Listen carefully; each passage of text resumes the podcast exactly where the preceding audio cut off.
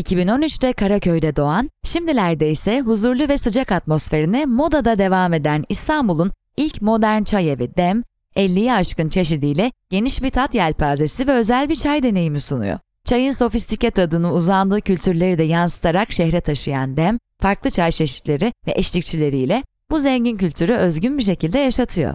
Dem'e açıklamalardaki linkten ulaşabilirsiniz.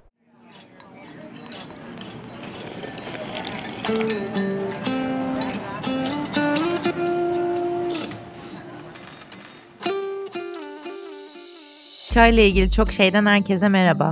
Çayın bardaktaki bir içecekten çok daha fazlası olduğunu keşfetmek isteyenler için çayın farklı yönlerini ele aldığımız podcast serimize hoş geldiniz. Önceki bölümde Türkiye'deki çay kültürünü ele almıştık ve çaylıklarımızın geleceği hakkında konuşarak kapamıştık bölümü. Bu bölümde ise çayın ana vatanı olan Çin'den bahsedeceğiz. Çin çayının kökenleri, tarihi, kültürel önemi ve bugünkü durumuna dair incelemelerde bulunacağız. Çin çayının dünya çay endüstrisindeki yeri, tüketimi ve kültürel mirası hakkında daha fazla bilgi edinmek için sizleri bu keyifli yolculuğa davet ediyoruz.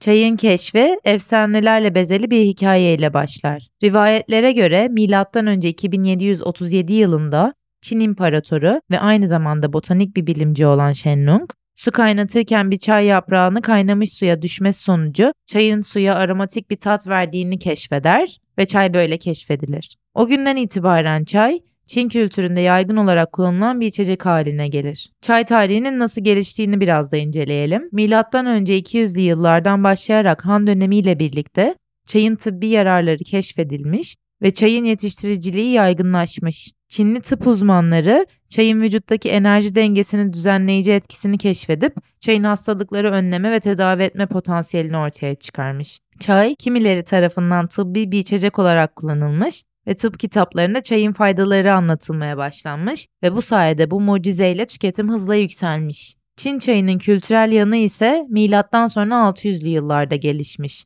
Yani anlayacağınız üzere yaygınlaşması ve kültürel bir öğe olarak yer etmesi aslında çok uzun bir zamana dayanır. Buradan da 100 yıl gibi kısa bir sürede bunu başaran ülkeme selamlar yolluyorum. Bu dönemde çay, sosyal ve kültürel hayatta önemli bir yer ediniyor. Çinli şairler ve düşünürler çayın mistik ve romantik bir içecek olarak değerini keşfedip çayı şiirlerde, resimlerde ve edebi eserlerde kullanarak sıkça onlara yer veriyor. Çay aynı zamanda birçok ülkedeki gibi toplumsal statü ve zenginlik göstergesi olarak kabul ediliyor. Çin'in o meşhur çay evlerinde çay seremonileri düzenlenmeye, çay yoluyla dostluklar kurulmaya başlanıyor. Kültürel etkileşimler de bu şekilde artıyor. Tanıdık geliyor mu? Çünkü ben bizim çay kültürümüze çok benzetiyorum. Peki üretim ve teknik nasıl bu kadar üstün hale gelmiş ondan da bahsedelim. Milattan sonra 900'lü yıllarda hanedanın da teşviğiyle üretim ve işleme teknikleri önemli ölçüde gelişiyor. Farklı çay türleri keşfediliyor ve çay ticareti bir anda canlını veriyor. Başlangıç olarak bakarsak bu dönemde ortaya çıkan ve çay atı yolu ya da Güney İpek yolu adı verilen bir ticaret yolculuğu çayın farklı bölgeler arasında yayılmasına ve çeşitli tatlar ve aromaların keşfedilmesine yol açıyor. Bu dönemde çay, zengin ve farklı bir içecek kültürünün temelini atıyor ve çayın bugün tüm dünya üzerinde yaygın olarak tüketilen bir içecek olmasının yeri sağlamlaşıyor. İlerleyen dönemlerde ise işin spiritüel yanı öne geçiyor. 14. yüzyıl ile çay, geleneksel Çin tıbbı ve felsefesiyle daha da iç içe geçiyor. Çinli filozoflar çayın beden, zihin ve ruh ile dengeleyici etkisini araştırmaya başlıyor. Taoist ve Budist düşüncelerle uyumlu olduğunu keşfediyorlar. Ming Hanedanı dönemine denk gelen bu dönem, aynı zamanda çay seramikleri ve çay setleri gibi sanat ve zanaatın geliştiği bir dönem oluyor. Çay seremonileri ve çay kültürü sosyal etkileşimlerin yanı sıra estetik deneyimlere de vurgu yapıyor çay bir sanat formu olarak hayat buluyor. Ve bu zanaat ve spiritüellik bugünkü seremoninin başlangıç noktası haline geliveriyor. 17. yüzyılda çay üretimi ve ticareti daha sistematik bir hal alıyor. Endüstri, modernleşen dünyada önemli bir ekonomik sektör haline geliyor. Çay ticareti Asya ve Avrupa arasında büyük ölçüde artıyor ve çay küresel bir içecek veriyor. Ülkelerin kuvvet dengelerinde yer alıyor. Günümüzde ise Çin çayının hala dünya genelinde büyük bir hayran kitlesi bulunmakta. Şimdi şuradan başlayalım. Çin çayı farklı bölgelerde farklı tatlar ve aromalar sunan birçok çeşide sahip, üretim teknikleri dünyanın en iyisi olarak geçiyor ve istisnai durumlar dışında Çin tüm çayların üretildiği tek yer olarak geçiyor. Yeşil çay, siyah çay, oolong, beyaz çay, puer çayı gibi çeşitler farklı üretim ve işleme yöntemleriyle elde ediliyor. Her biri farklı lezzet profiline sahip oluyor ve her birinin tek üretildiği yer şu anda sadece Çin. Bahsettiğim gibi çay Çin'de sosyal bir içecek ve Çin kültüründe çayın aileler, arkadaşlar ve misafirler arasında birleştirici özel bir rolü var. Çay seremonileri kültürün önemini yansıtan önemli bir gelenek. Özellikle gong fu çay seremonisi, çayın özel bir şekilde demlenip servis edildiği, dikkatlice hazırlandığı ve içildiği bir ritüel. Bu seremoni hiç kolay bir seremoni de değil üstelik. Birçok farklı ekipmanın kullanıldığı, dikkatlice uygulanan bir süreç ve çay içme deneyimini daha derin ve anlamlı hale getirme adına işaretlerle dolu. Gong Fu terimi efor ve disiplin anlamına gelir ve bu seremoni çayın tüm aşamalarında özenli bir şekilde uygulanan beceri ve dikkati vurgular. Gong Fu seremonisi genellikle küçük bir çay masası üzerinde gerçekleştirilir ve birçok farklı çay ekipmanı kullanılır. Seremoni seçilmiş ve yüksek kaliteli bir Çin çayı ile başlar. Birkaç temel adıma sahiptir. Bunları bir özetleyelim. 1. Çay aksesuarlarını hazırlama. Gong Fu seremonisi için çeşitli çay aksesuarları kullanılır. Bunlar arasında çay tepsisi, bir çay seti, çoğunlukla gayvan yani çay bardağı, çay süzgeci, bir çay ölçeği ve bir çay kaşığı ve su ısıtıcısı bulunur. Özellikle bu aksesuarları düzenleyerek seremoni için ön hazırlık yapılır. 2 numaralı adım yaprakların ısıtılması Çay yaprakları genellikle önceden ısıtılmış bir çaydanlığa konur ve kısa bir süre için yıkanır. Biz buna bazen çayı uyandırma deriz ki bana sorarsanız her tip çayı demlemeden önce yapılması gereken bir şey bu. Bu, çay yapraklarının genişlemesini sağlar ve çayın aroma ve tatlarının daha iyi açığa çıkmasına sebep olur. 3. Çay yapraklarının demlenmesi Burada çay yaprakları genellikle suyun sıcaklığına ve demleme süresine dikkat edilerek demlenir. Suyun sıcaklığı ve demleme süresi çayın türüne, kalitesine ve tercihlere göre ayarlanır. Çayın demleme süresi boyunca çok büyük ustalıkla bardaklara dökülerek çayın servis edilmesine de hazırlık yapılır. Çayın servis edilmesi, çayın küçük bardaklara dökülmesi gibi düşünebilirsiniz. Bardaklar genellikle çay tepsisine yerleştirilmiş küçük bir çay süzgeci üzerine yerleştirilir. Çay yüksekten dökülerek bardaklara servis edilir ve çayın aroma ve tatlarına daha fazla oksijenin karışması sağlanır. Çayın tadılması büyük bir aşama. Çayın tadıldığı aşama Gongfu seremonisinin en önemli bölümlerinden birisi. Çay yudumlanarak alınır, çayın zengin ve kompleks tadının keyfini çıkarmak için özenle deneyimlenen bir an haline gelir. Tadım sırasında çayın aroma, tat ve dokusu dikkatlice değerlendirilir ve çayın farklı deneme süreleri, su sıcaklığıyla nasıl etkileştiği hakkında sohbet edilir. Adeta meditatif bir etki. Çayın tekrar demlenmesi,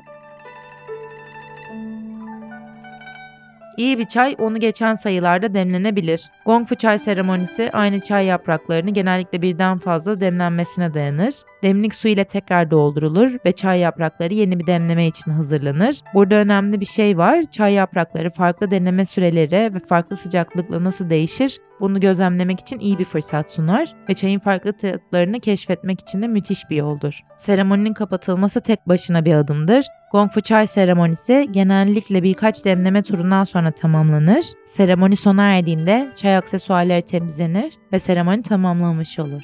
Çayın farklı demleme süreleri ve sıcaklıkları nasıl değiştiğini keşfetmek, çayın zengin ve kompleks dünyasını anlamak için bir fırsat sunar. Aynı zamanda doğadan geleni takdir etmek, çayın değerini fark etmek ve keyfini çıkarmak için bir ritüel olarak kutlanır. Ki gerçek bir çay aşığıysanız bu deneyim sizi bambaşka dünyalara götürebilir.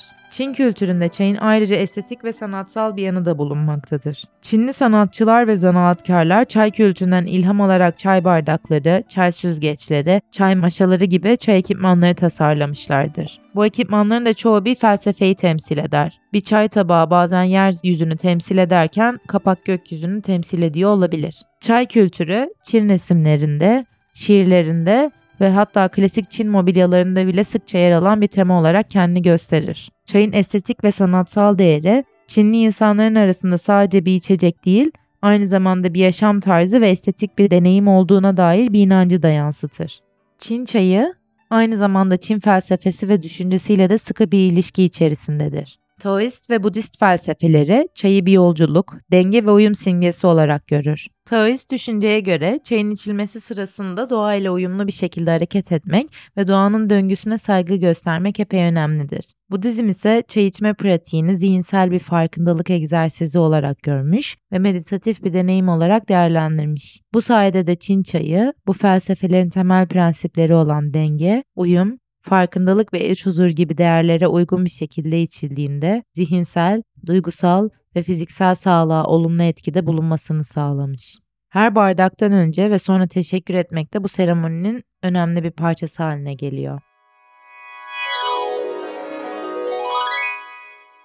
Peki, yıllar içinde kültür ve felsefe ile iç içe geçen, her geçen yıl daha da fazla tüketilen çayın üretim süreçleri Çin'de nasıl gelişmiş? Çin'deki çay üretimi geleneksel yöntemlere ve binlerce yıllık deneyime dayanır. Ülkenin farklı bölgeleri farklı çay türleri yetiştirir ve her biri kendine özgü tatlar, aromalar ve karakteristik özellikler taşır. Çin'de çay doğal ortamlarda yetişen ve elle toplanan yapraklardan üretilir. Çiftçiler çayın kalitesini ve lezzetini en üst düzeye çıkarmak için çaba gösterirler. Çay üretimi geleneksel yöntemlerle yapılan el işçiliğine ve zanaata büyük önem verir. Örneğin bazı çaylar elle kıvrılırken bazıları ateş üzerinde kavrulur ki bu onları Japon çaylarından ayırır ve bazıları da özel tekniklerle oksidasyona uğrar. Bu geleneksel üretim yöntemleri Çin çayının benzersiz tat ve aromalarının kaynağı olmasının sebepleridir. Bununla kalmamakla beraber Çin çayının ekonomik boyutu da oldukça önemlidir. Çin, dünya genelinde en fazla çay üreten ülkeler arasında.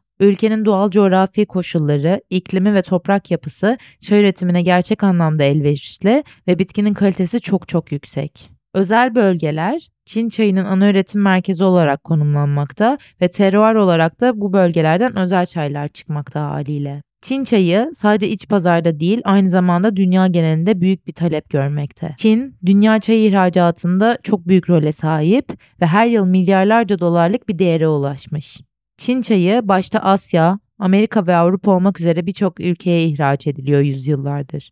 Bu aslında önemli çünkü ticari sır olarak kalan üretim teknikleri büyük bir özenle hala saklanıyor. Hatta arkasına mitler oluşuyor. Bir tane de örnek vermek istiyorum. Monkey Pig Tea yani maymunların topladığı çay Çin çay kültüründe bir efsaneye dayanan terim. Efsaneye göre bu çay dağlarda ve kayalık bölgelerde yetişen çay ağaçlarının tepelerinde, ulaşması zor bölgelerde yetişen çay yapraklarını toplamak için kullanılıyor. Efsane diyor ki bu bölgelere sadece maymunlar erişebilir ve en kaliteli çay yaprakları bu şekilde toplanır. Ancak Monkey Pig Tea terimi gerçek anlamda bir çayı belirtmekten ziyade daha çok bir pazarlama taktiği olarak kullanmakta. Hatta ticari sırlar üretimle ilgili bu şekilde saklanmakta. Günümüzde gerçekten maymunlar tarafından toplanan çayın satıldığına dair herhangi bir kanıt zaten yok. Bu terim genellikle yüksek kaliteli ve nadir çayları tanımlamak için kullanılan bir şey sadece ve müşterilere eşsiz bir hikaye ve üstün bir kalite vaadiyle yola çıkıyor.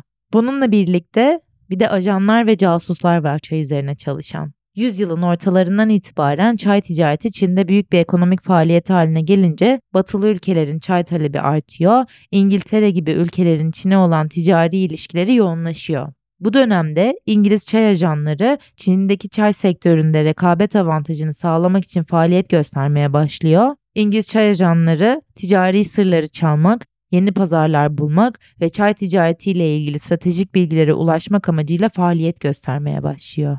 Bu ajanlar Çin'e giderek yerel çay üreticileri ve tüccarları ile ilişkiler kuruyor, yerel çay üretim süreçlerini öğreniyor, çay alımı ve ihracatı ile ilgili büyük pazar bilgileri topluyor. Hindistan'la ilgili bir bölüm olacak. Bunun dünya çay ticaretini bugün bile nasıl etkilediğini tüm detaylarıyla anlatacağım. Sakın kaçırmayın.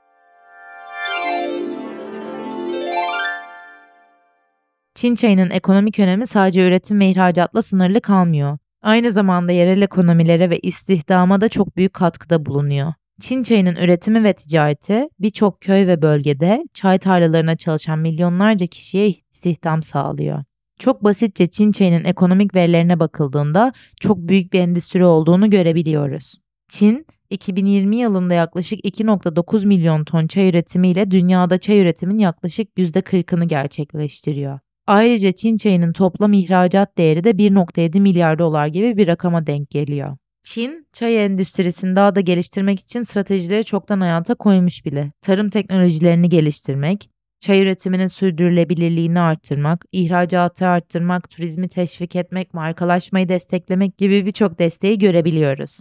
Ayrıca Çin hükümeti çay sektöründe tüm paydaşları desteklemek ve teşvik etmek için politika ve kaynakları çok hızlıca sağlıyor. Bunlar Çin çayının dünya piyasasındaki rekabetçi konumunu güçlendiriyor ve aslında ülkemizde de çok görmek istediğim adımlar. Küçük üreticiler, büyük üreticilerden farklı olarak geleneksel üretim yöntemlerini kullanarak özenle seçilmiş çay yapraklarından üstün lezzet ve aroma elde etmeye odaklanmış ve rekabetçi avantajını tamamen kalite ve markalaşmaya odaklamış. Son olarak kapamadan çay kelimesinin etimolojisine bakmak istiyorum çünkü ticaretle direkt ilgili. Çay için kullanılan kelimeler iki ana gruba ayrılır. Kantoncadan gelen T kökenli kelimeler ve Mandarin Çincesinden gelen Çağ kökenli kelimeler. Kuzey Asya, Orta Doğu, Hindistan Yarımadası gibi İpek yolu aracılığıyla Çin ile kara ticareti geçmişi olan küresel bölgeler onu çağ şeklinde telaffuz eder. Avrupa gibi Çin İmparatorluğu'nun güneydoğu bölgeleriyle deniz ticareti geçmişi olan bölgeler ise çayı T olarak telaffuz eder. Yani çeşitli dillerin çay için kullandığı kelimeler o milletlerin çay ve çay kültürünü ilk olarak nasıl ve Çin'in hangi bölgesinden edindiklerini ortaya koymaktadır. Bugün Çin çayı ile ilgili konuştuk. Bir sonraki bölümde görüşmek üzere. Hoşçakalın.